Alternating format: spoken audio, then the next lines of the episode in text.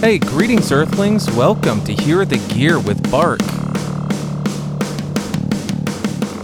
I have the Sony E ECM33F. It is a small diaphragm condenser microphone, and it is very, very cheap. If you see this out and about, you can get it between 25 and $35, and I think that's a pretty good price for this microphone. As you can tell, you can't really overlook some of the odd and obscure older microphones. This Sony E ECM33F, it can take a battery so you can bypass the need for phantom power, or you can use phantom power and get the desired results. I am using phantom power with the Shure X2U interface, but I do plan on getting a battery. That way I can use it with my Tascam DR10X, which is used for dynamics and ribbons where it does not supply phantom power. Now, this microphone, again, looks like an instrument condenser, but in my initial test before doing this episode, I thought it sounded really good on voice. Granted, there are a lot of plosives. You can get a foam windscreen to put over it, of course, or you can put it in some kind of mount and put a pop filter in front of it.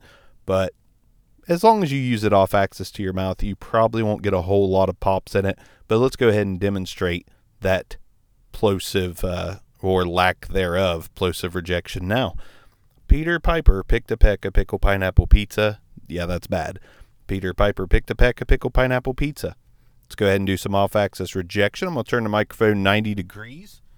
And this is what it sounds like 180 degrees. This is what it sounds like. And back around to the front of the microphone. Yeah, this seriously, people go out, they spend $400 on an SM7B, or they'll spend hundreds of dollars on a large diaphragm condenser when they're doing a podcast, when really a microphone like this is going to give you the desired results you're looking for. Is it going to be the best microphone ever? No, there is no such thing. It's what works on your voice. And I think this microphone for vocals works very well. I also plan on testing it on acoustic guitar because I think it will also shine there. It's a little bit open, a little bit airy, but for the most part, it's a very smooth and natural sound with just a bit of a presence boost. So, Sony E ECM33F Gold, it's not even a cheap diaphragm. You can look right through the head basket and see that it is a quality microphone. I really like it. Uh, hopefully, you guys like it too. I'm planning on putting this one on obscure mics pretty soon, probably in the next week or two. Uh, so be on the lookout for that one. But until then, you can come here to hear the gear and not see the microphone, but you can hear the microphone. And this is a keeper. I think this is going to be one of those ones that I use as a travel mic, especially with a battery, because I am leaning the way of condensers. They sound more natural to me. Dynamics can be just a bit too fake sounding sometimes, not all of them. The SM7B is very natural. That's why people seem to flock to that one. But again, $400, man. I got this for, I believe, tax and all and shipped right around $33. And I think that is an absolute steal if you need a microphone. Now, granted, you're going to need a de-esser with this. It does pick up uh, the sibilance quite heavily.